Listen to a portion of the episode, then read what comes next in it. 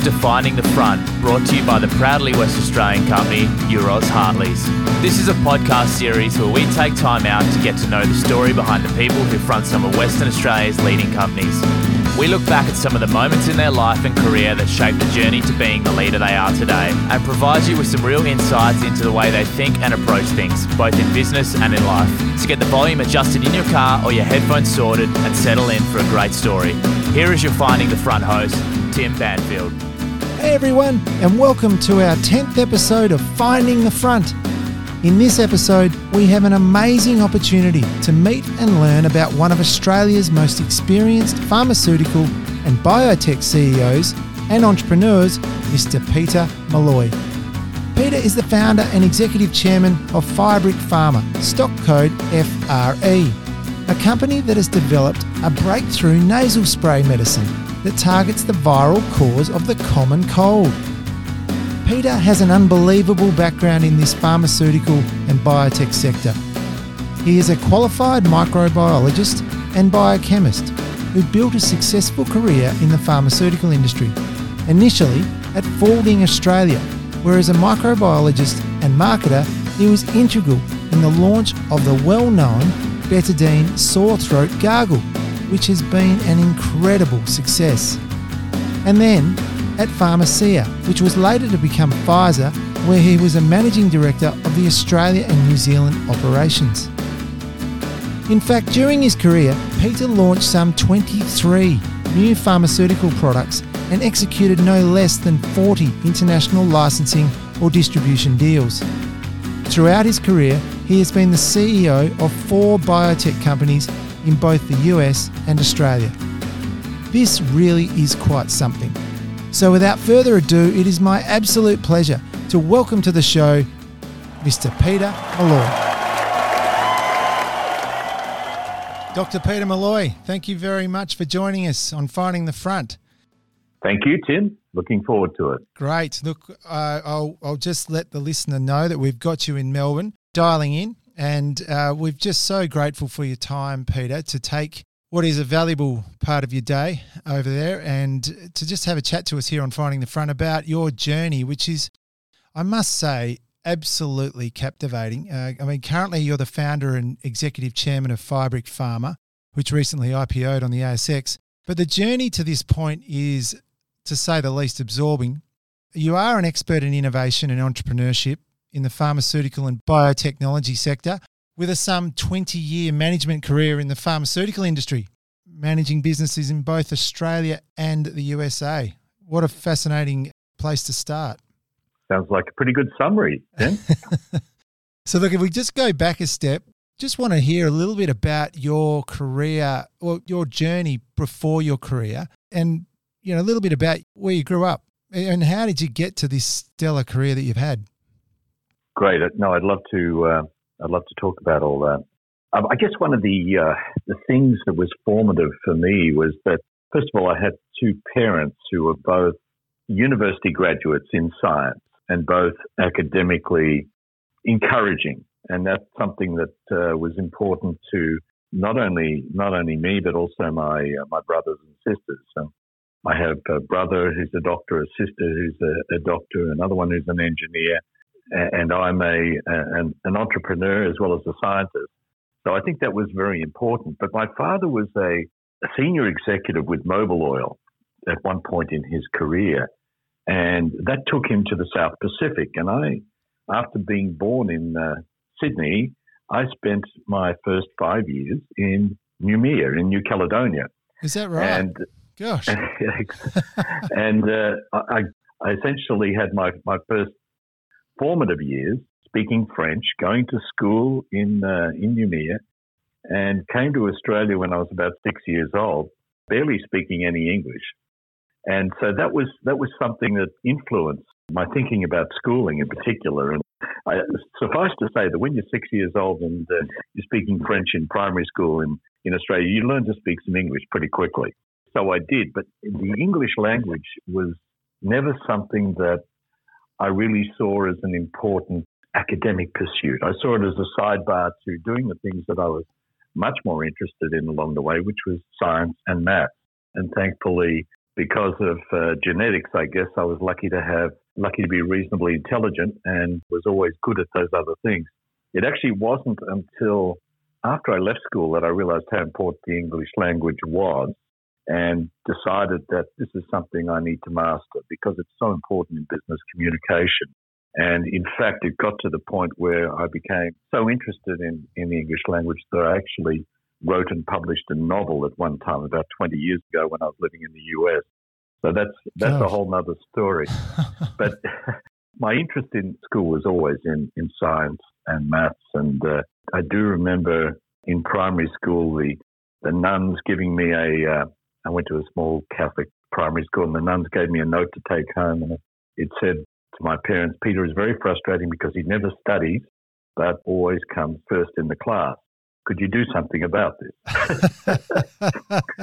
that's not a not that's sure. not a bad problem to have. so schooling was was reasonably comfortable from that point of view, but it allowed me to really pursue my interests strongly. And by the age of 14, I became intensely interested in chemistry to the point where my father, who was also a qualified chemist, let me build a laboratory in the backyard, believe it or not. And so my birthday presents were going to scientific supply houses and buying test tubes and beakers and flasks and chemicals and things. Very strange, I guess, for a 14 and 15 year old. And by the age of 15, I'd, I'd read his university chemistry textbooks and was very interested in chemistry. But as my schooling and then university years evolved, I became more interested in biology. And those two things coalesced, and I graduated in microbiology and biochemistry from Melbourne University. I was not interested in becoming a scientist because prior to finishing my university degree, I actually worked at CSL for a year and realized that actually most of what you do in science is pretty boring. You sit around measuring things and writing reports. And that kind of turned me off being an academic scientist. And I always wanted to be a businessman as a as a kid. I mean, some kids want to be policemen or firemen or whatever. I wanted to be a businessman, believe it or not, and to follow in my father's footsteps. And so when I left university, I got a job as a, a sales rep for a scientific equipment supply company and sold scientific equipment to industrial laboratories and research labs. And that saw me move to Adelaide from Melbourne. So I grew up in, in Melbourne after Noumea. And that saw me move to Adelaide, where I got the job of setting up the scientific equipment business there in Adelaide. And from there, I there was a job advertised at a company called Faulding, Faulding Pharmaceuticals. Yes, yes. As a product manager, and I took that job, and that's how I started my pharmaceutical career. Well, maybe, Peter, that would be just a good place to start drilling down a little bit. So, you're trained as a microbiologist and a biochemist, eh, but you started at Faulding as a product manager.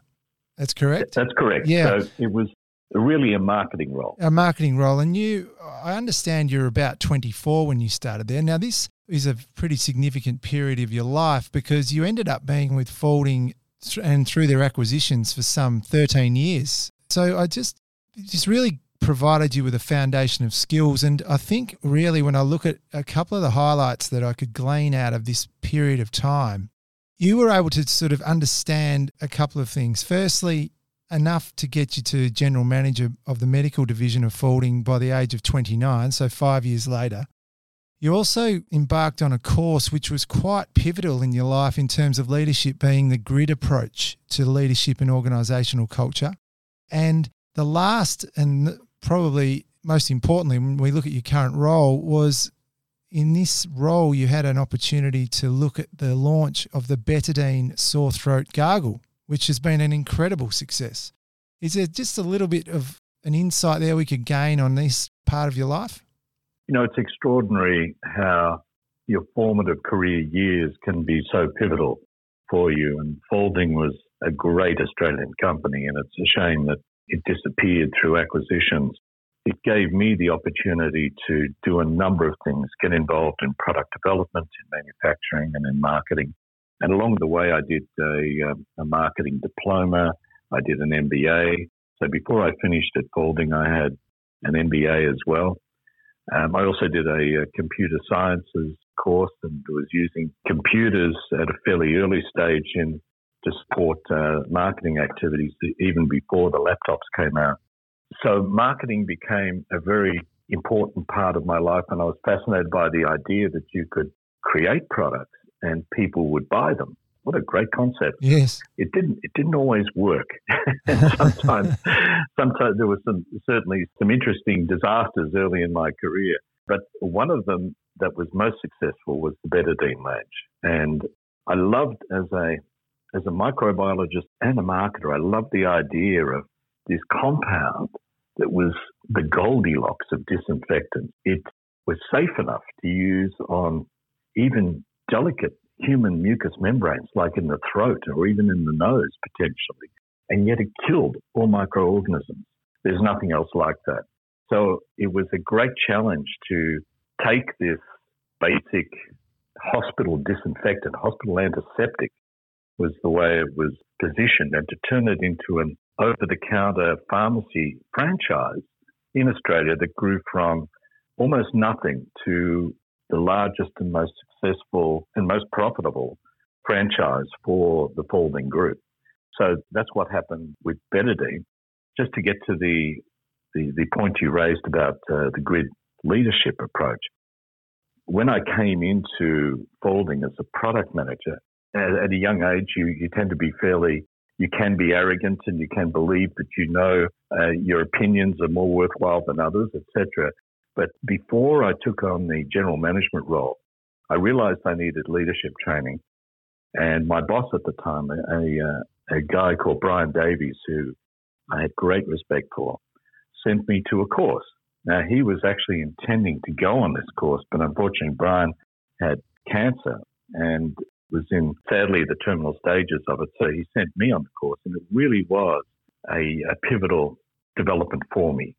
What this course taught me is that the ideas that can come up through teamwork are far more effective as solutions to problems and have a number of other positive aspects in terms of motivation of people around you in, in, in a leadership setting yes. than any opinion that an individual is going to come up with. So I learned the value of working in teams and developed later a, uh, a, concept called leadership culture, which is about how ideas are processed and influences expressed in an organization.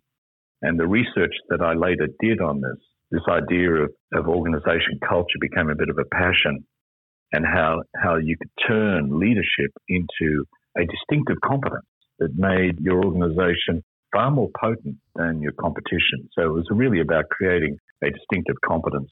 We did that at Faulding, and the medical division took on the big names in the pharmaceutical industry, and we won because we had the benefit of this culture, this open, trusting, candid culture, which allowed experimentation, didn't uh, didn't punish failure, and that's something that stuck with me ever since.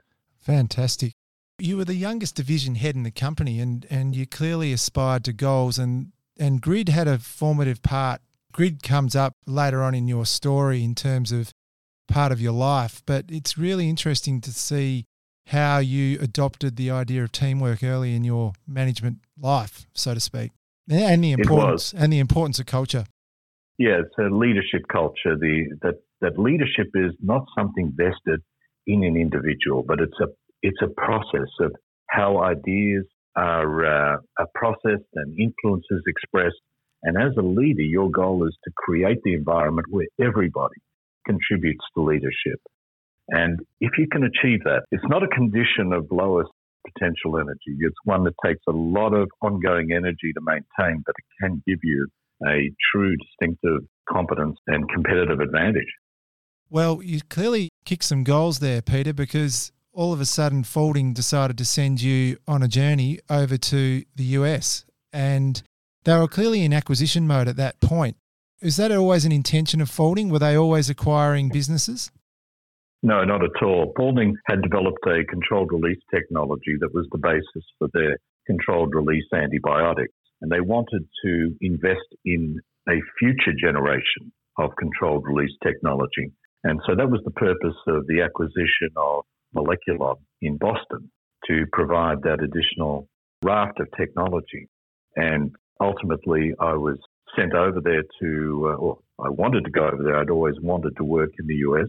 And so um, I went over there and I became the, uh, the president of the company and uh, was on the board of the company for a period of time. And it was a very interesting experience. It was this was a Nasdaq listed company. I was in my early 30s. This was a Nasdaq listed company and in Boston, which is the heart, really, from my perspective, the heart of biotech innovation in the US. And you're surrounded by MIT and Harvard and 30 other universities. And on our scientific advisory board, we had a Nobel laureate, some of the biggest names in the world in, in controlled release technology. So it was a, a really exciting experience. But it was also a challenging one because we had some difficulties with the founders of the company, and ultimately we had to uh, acquire their stakes to take them out of the picture. So there were some very interesting experiences, and like each step in your career, you you learn from it, and uh, that becomes grist for the mill of your future capabilities, as this did with mine. Yes, and like you say, having the opportunity to actually work in Boston, in the heart of that biotech environment, would have just been a fabulous experience, as particularly as president and CEO of Moleculon. Indeed, it was and just living in that part of the world was a great experience as well. Although um, I didn't didn't appreciate the winters, but it, it was such a, invigorating and energizing place to be. Probably my favorite place in the US from that point of view, from a uh, professional point of view. Subsequently, after we got the Moleculon business into shape, and ultimately it became quite a successful component of the uh, the Faulding profitability story, and I can't take credit for that, but the people who stepped in after me did so. I was then moved back to Melbourne uh, with Faulding to take over another company that they'd acquired. I think I developed this role as a well reputation as a bit of a corporate doctor who could come in and uh, fix things up because Moleculon certainly needed fixing up. And Faulding had acquired another company in Melbourne called uh, Selby Annex, which was Australia's largest distributor of scientific equipment and chemicals and so on. And I was given the role of general manager of that company. And my goal was to turn it around and make it profitable for the first time in 10 years. This was a company with a terrible culture, really what I'd consider an avoidance culture, public service type culture, if you like. And my understanding of culture was particularly important in turning it around, and we did turn it around. It was very different to working in the pharmaceutical industry where customer service is actually not that important in the pharmaceutical industry. It's about the quality of the product because the customer experience is actually promulgated through pharmacists and wholesalers, and you as the manufacturer, not a critical attribute. But when you're selling and distributing scientific supplies, customer service is absolutely critical. So I learnt learnt all about that and installed quality systems, and we turned it around and made it profitable. Subsequently, uh, I was recruited to Pharmacia, in Sydney as managing director of Australian and New Zealand operations. And uh, that was a whole different experience because this was a multinational pharmaceutical company, and I was president of or managing director of one of their subsidiaries in their worldwide network. So now I was working for Big Pharma. And instead of being a turnaround, this was a company that was already profitable, had well established marketing operations, medical affairs, distribution, very different experience, not as challenging as a turnaround. But then we had two mergers we had to deal with, and that made it far more interesting. In, uh, I think it was 1993, we merged with Farmitalia, an Italian oncology company that developed the uh, first anthracycline oncologicals, and subsequently uh, that company merged with Upjohn in the US, which took me back to the US to live. Yes, yes, I saw that. So did you draw a lot on your time with Faulding in terms of the pathway through here? Yeah, certainly in terms of the the capabilities that I'd been developing over the years, I did. But you know, Faulding and Pharmacia were quite different operations. They were both pharmaceutical marketing uh, distribution businesses. But whereas at Faulding, we had the whole manufacturing side. With Pharmacia, the manufacturing was done internationally, and we acted as local distributors and uh, registration group. It was a slightly different experience working in big pharma compared to working in a small to medium sized pharma that manages all its own operations and projects itself globally from Australia. This was a subsidiary of a global uh, company. But certainly the general experiences of leadership and culture became very important. And I introduced the same uh, leadership culture approach in Pharmacia as I had in Faulding and uh, in Selby and, and, and, other organisations that I'd worked with subsequently. And you know, everyone needed to go through the program.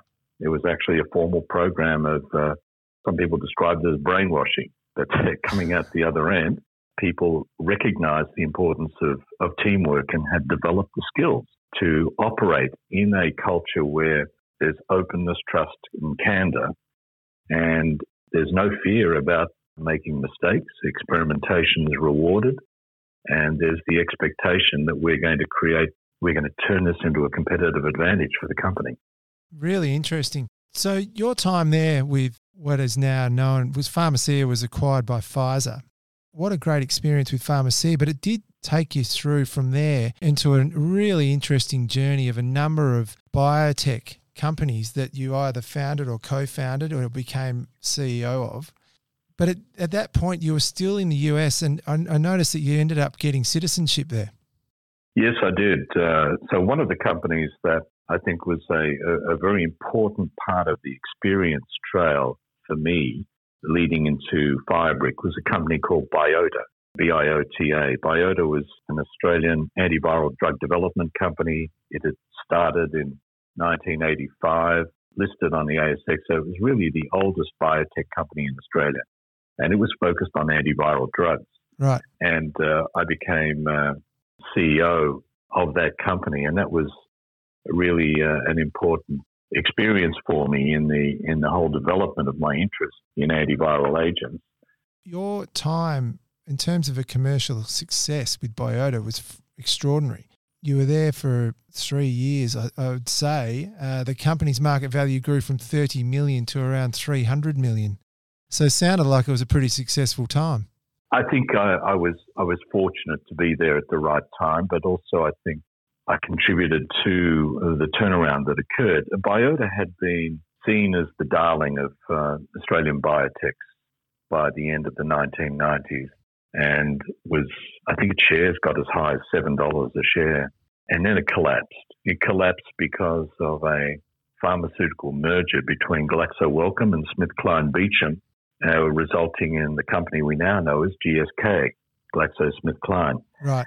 And with that merger came a change of priorities that saw the biota drug, Relenza, completely deprioritized. And the, the share price collapsed to about 30 cents, 40 cents a share. I was brought in again as a turnaround agent to, uh, and the board was changed, most of the management uh, was changed, and, and I was brought in as the CEO to try to turn it around. And uh, over the subsequent three or four years, it did turn around. We, as you said, we got from a market cap of about 30 million to uh, 300 million or thereabouts. And that was sustained for a couple of years after I left. At the end of that process, we, would had a, um, a US entity uh, in California that was hemorrhaging cash because the exchange rates were terrible at the time. I think it was 50 cents AU to the US dollar. And we were funding that, that operation in California. But I'd been hired from my previous job, which was running a cancer research company in, in Wisconsin in the US. I'd been hired to come and run Biota globally from California, right. which my wife, my wife and I really appreciated because we wanted to get away from the Wisconsin winters. So we really enjoyed uh, moving to California. But I ended up shutting down the US operation and consolidating everything in Melbourne. And after I did that, the board said to me, well, we really need now an Australian based CEO. And my wife and I discussed it and we said, well, look, actually, we would prefer to stay in the US. Happy to run it from the US, but there's no operations in the US. So uh, we agreed that um, I would resign and help them find a new CEO over the uh, subsequent uh, six months, which I did, and concluded a, an important licensing deal during that time as well.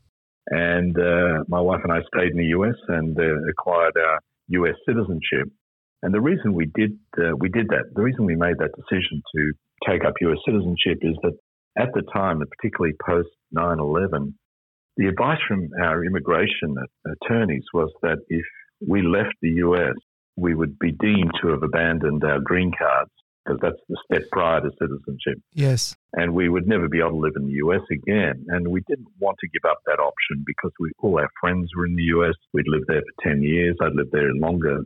So we decided to become US citizens. And ironically, in the last couple of years, we decided to uh, renounce that citizenship. So we're no longer US citizens. We're no longer dual citizens. Okay. But uh, it served its uh, it served its purpose at the time for us, which was to allow us to continue to live in the US Ultimately, in 2010, we decided to come back to Australia because, well, for family reasons, our kids were all living back in Australia.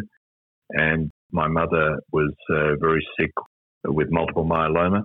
And uh, we decided we'd come back at least for a period of time, and uh, we haven't left. Came back to Australia in 2010.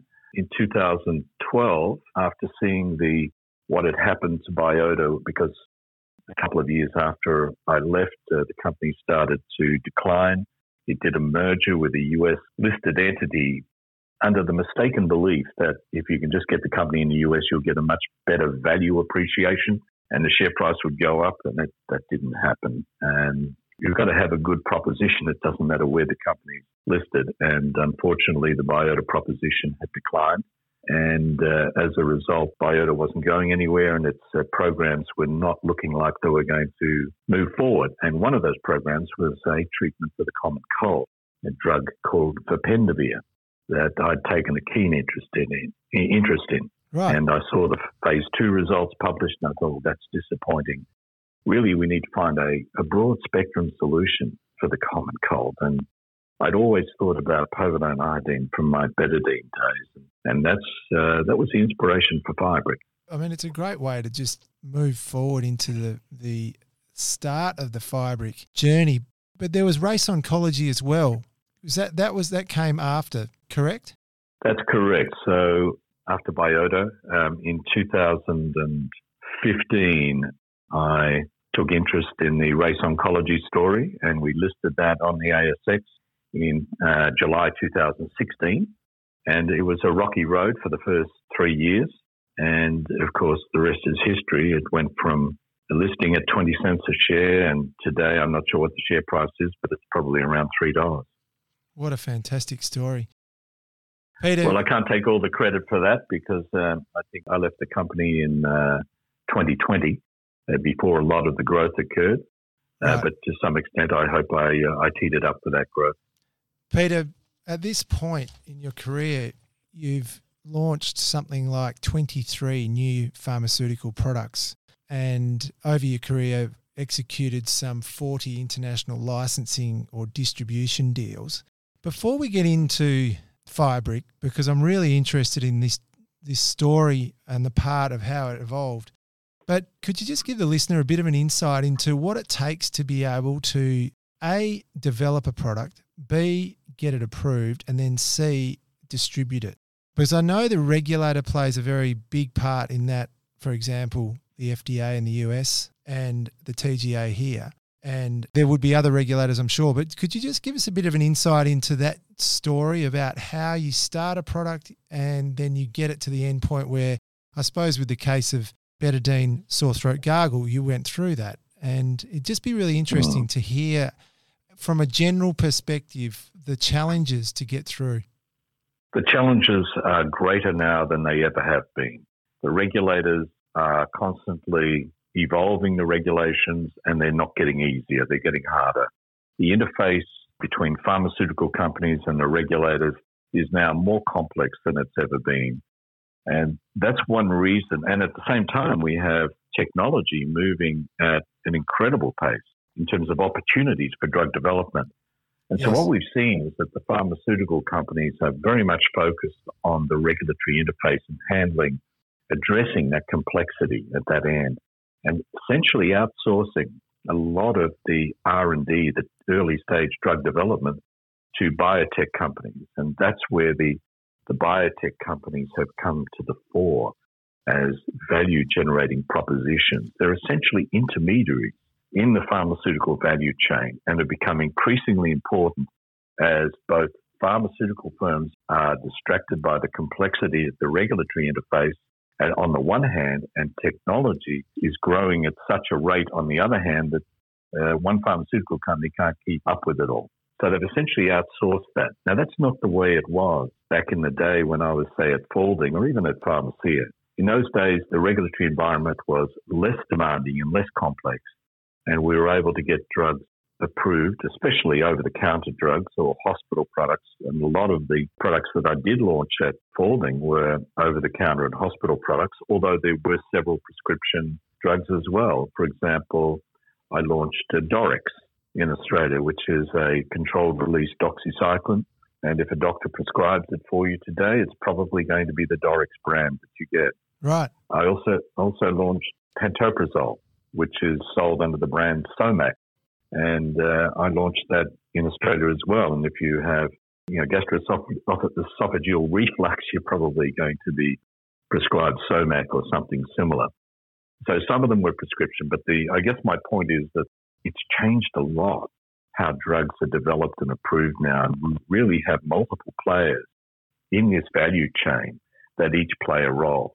And that's why biotech has become such an important value generator as an intermediary in the pharmaceutical value chain. Very interesting.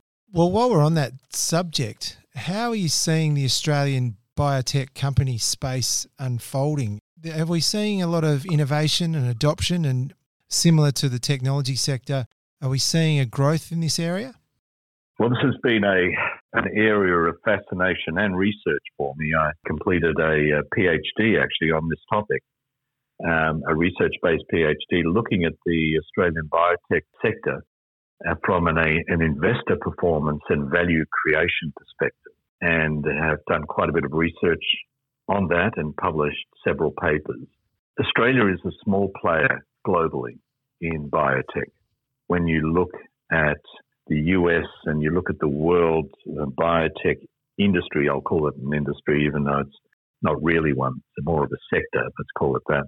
The US dominates. The US accounts for 80% of the market value of biotech firms. And of those biotech firms, around 80% are firms engaged in drug development. They're not involved in medical devices or research tools or diagnostics. These are small parts of the value proposition. It's about drug development. Drug development is the standard bearer for biotech. And if you can't be successful in drug development, you're not going to generate a valuable biotech sector. And that's one of the challenges for Australia. We haven't been good at early stage drug development and husbanding drug ideas and early stage programs all the way through to maximum value. They've either tended to be sold off early or they just haven't got there because the ideas weren't good enough in the first place and we're so far removed from our customers. And our customers are big pharma. Our customers aren't the doctors prescribing the drugs. Our customers are the big pharma companies that we're going to pass the baton to as intermediaries in this value chain. And we don't have enough appreciation of the big pharma perspective when it comes to doing deals and crystallizing the value that we're generating and realizing it as, as, a, as a return for investment. We tend not to understand that properly. Is that? Uh, I guess I've seen both sides of it. I've been in the big pharma side and the biotech side, and I can see both sides. But I think a lot of the leaders of biotech companies in Australia don't see that, and they're developing. And there are some classic examples of developing ideas that seem like good ideas, but there is no market for them because big pharma's not interested. Is that, do you think, just through lack of understanding or lack of experience on a global basis? Yes, I think it's partly because it's hard to find people who have had both the pharmaceutical marketing experience to the extent that they understand the full pharmaceutical value chain and the way it's evolving to essentially outsource its early stage drug development as well as understanding how you create value as a biotech firm. To get those two things operating in one leadership group in an organization in Australia is not easy.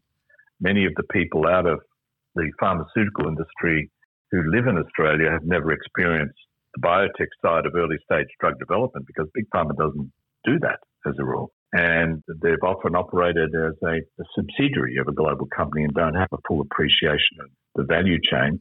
And on the other hand, people coming out of universities who are scientists perhaps don't see the uh, the full value chain and maybe don't even appreciate the importance of understanding that. They think that if there's a big market and the market being defined as, let's say, there's a big market for HIV drugs, let's develop an HIV drug.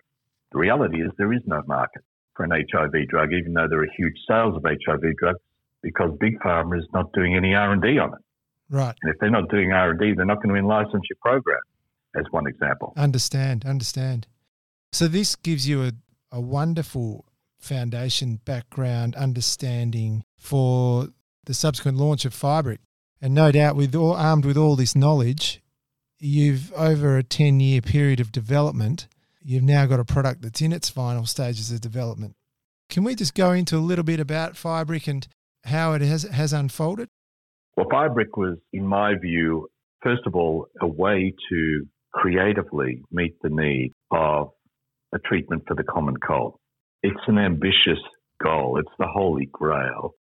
A broad spectrum antiviral that can kill the viruses that cause colds and actually have a clinical impact on the course of the disease.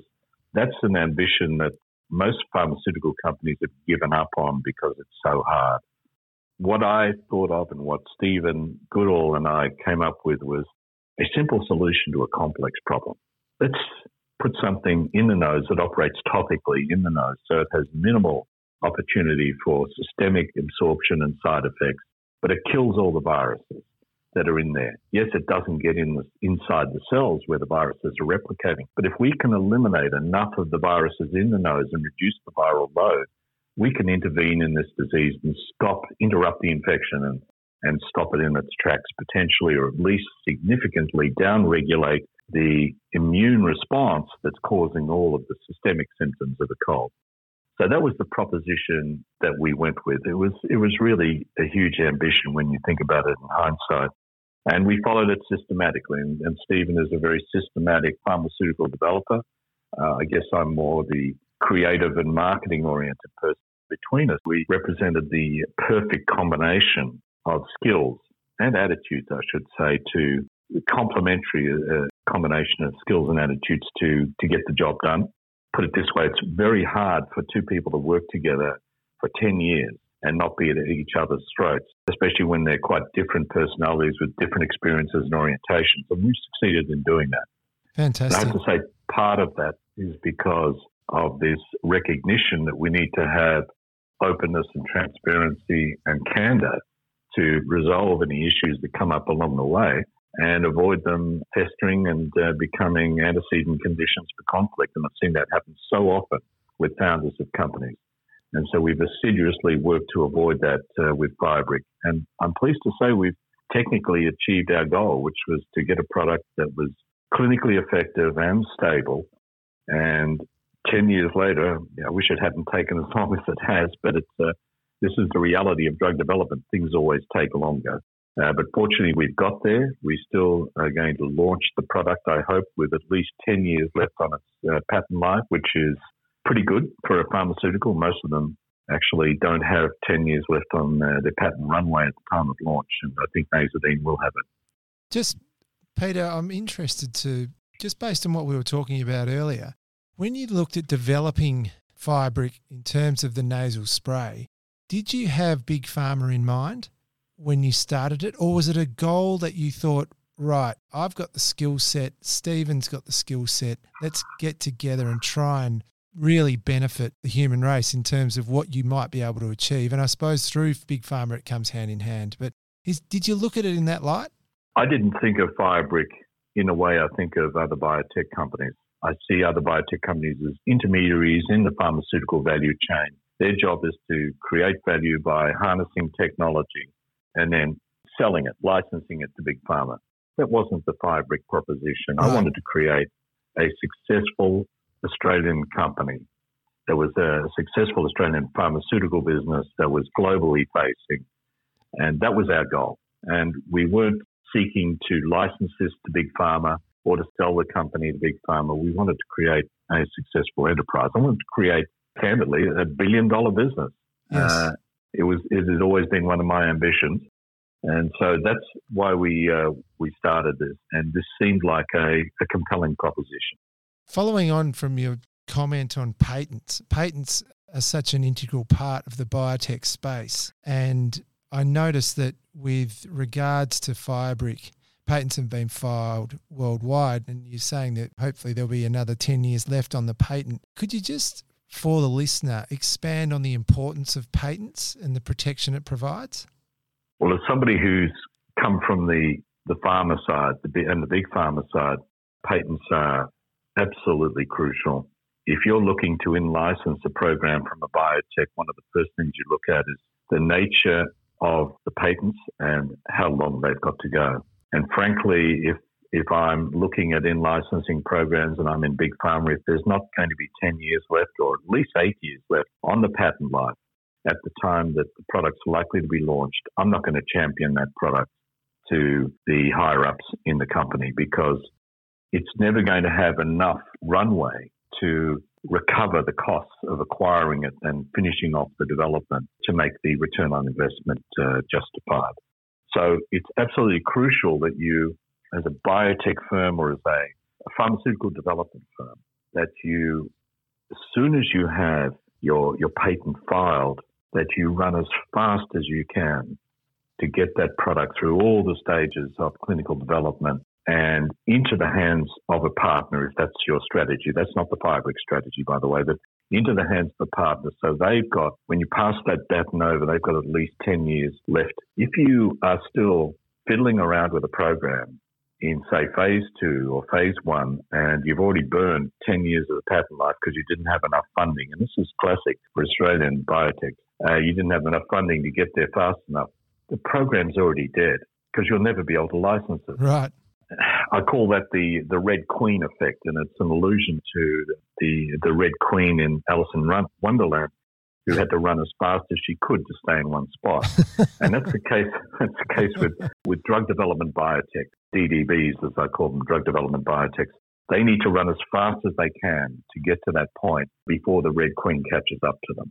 In the case of Firebrick, we've been very conscious of the Red Queen, and we filed patents in 2014, a couple of years after we started the company, finding a pathway to IP was absolutely crucial, to patents was absolutely crucial before we could get funding from investors. So Stephen and I funded the company ourselves until we got our first patent granted, which was at the end of 2014, early, early 2015. And once we had that patent granted, then we're in a position to say to investors, okay, we've got our patent give us the money so we can run as fast as we can to get this product on the market with at least 10 years of patent life left. And we're going to achieve that. Oh, fantastic. That's really, really interesting, Peter. With such a decorated career in this space, there must have been some people in your life that have really influenced you or provided you with an example that you've followed. I'm just interested, is there anyone you through your life you've sort of taken parts from and found yourself molding clearly leadership, teamwork. But are there other other people in your life that have, have been a real influence? Early in my career, I, I think that the um, the leadership at Faulding, and particularly uh, Bill Scammell, who was the uh, the chairman of Faulding, was a very positive influence. And I think, amongst other things, taught me the concept that failure is is not a basis for termination. It's an education. And uh, when you fail, you learn from it. Just don't do it twice. um, so the, that's a trivial example of uh, some of the uh, the leadership uh, ideas that he conveyed. He was an important influence. I have to say though that my parents were very important influences in my life. My father, from a business point of view, and he and I would constantly talk about uh, what was going on in my various companies along the way, and he always gave me good advice because he was a very experienced person in uh, in all aspects of business. But the other person who had a profound effect on me was my mother. Now, my mother was a, a lecturer in physics at Sydney University when my father and her met after the, the Second World War. And then she disappeared into parenthood for uh, 20 years. Yes. Um, and then went back to university and, and got five or six degrees, including a PhD and a law degree and a master's degree in, in artificial intelligence. Wow. A brilliant That is individual. amazing. You, you can see where you got it from, Peter. I can only attribute it to my parents. That's right. so, yeah, so they, they set the stage for, I guess, the expectations of all of us in the family, which was uh, a very good thing. And yes, I think that they were probably the most profound influences. But look, there have been many people along the way that uh, I've learned from and always keen to learn from people. And I think that openness to learning is a, a crucial skill. Too many people have a closed view, especially after you've been doing it for maybe 30 or 40 years. You tend to think you have all the answers. Well, I don't think I do. it's a very humble approach. Thanks very much for sharing that. Look, just quickly coming back to Firebrick, I uh, and you talk about people of influence. I noticed that you uh, were able to secure Dr. Phyllis Gardner on the board as a director. Now she's quite well known in the US. W- Would you be able to just give us a little bit of background as to Dr. Gardner's history and, and her impact? Oh, well, Phyllis is a uh, a very prominent person in the U.S. Apart from being a professor of medicine at Stanford, she was also a, a partner at a major VC firm called Essex Woodlands, who are a big investor in biotech. So she's a scientist, physician, and a venture capitalist. That's an incredible combination. I think she's most well known if anybody has seen the 60 Minutes expose on Theranos. Right. Uh, she is well known from that in Australia because she was interviewed in that. And she's one of the people that uh, exposed Theranos very early in the piece for being uh, a fake. The technology wasn't going to go anywhere, in her opinion. She was absolutely right. They got away with it for some time. So uh, Phyllis is a great asset for us. We're very, very happy to have her on board.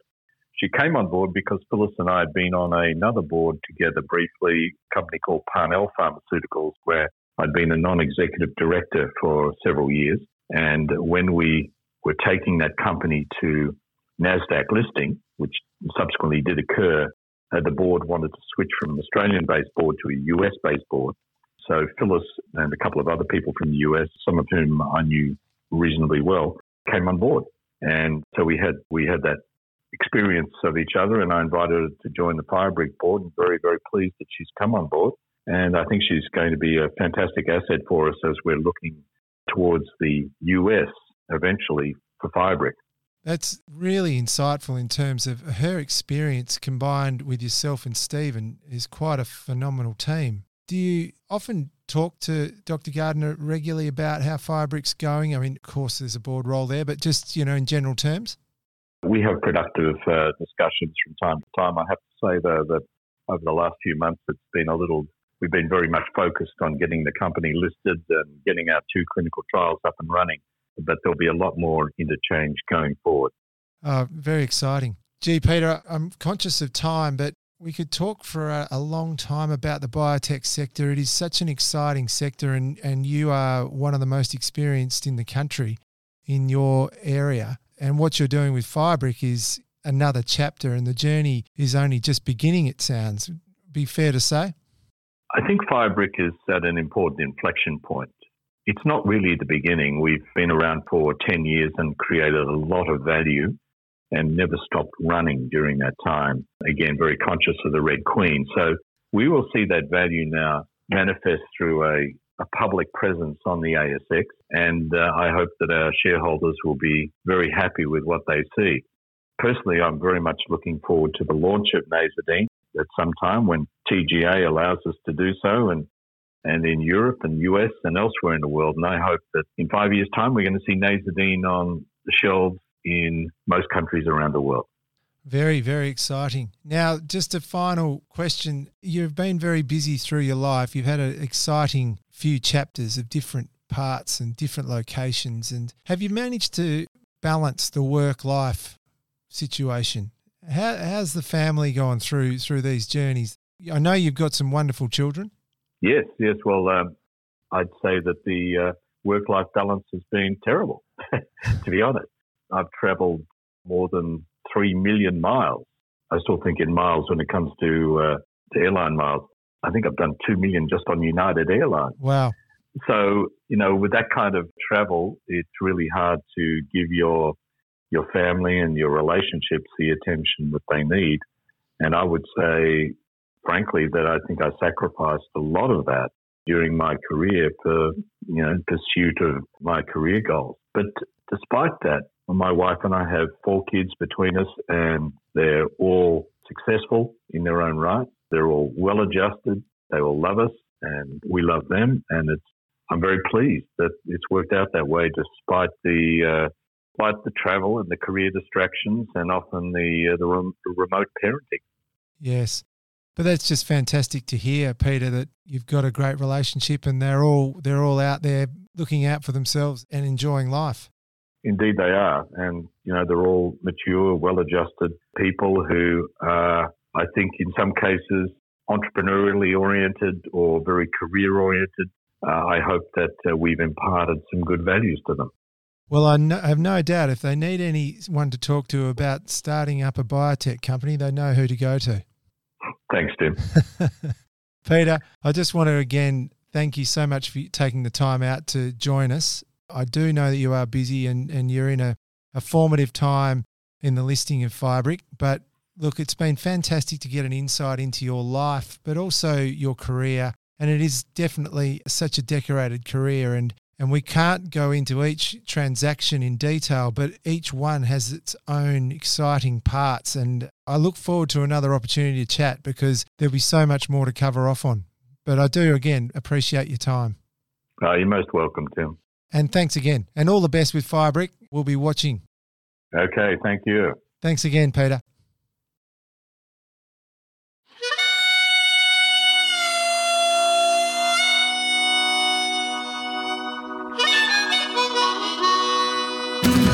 Thanks for listening to this episode of Finding the Front, brought to you by the proudly West Australian wealth management and diversified financial services company, Euroz Hartleys.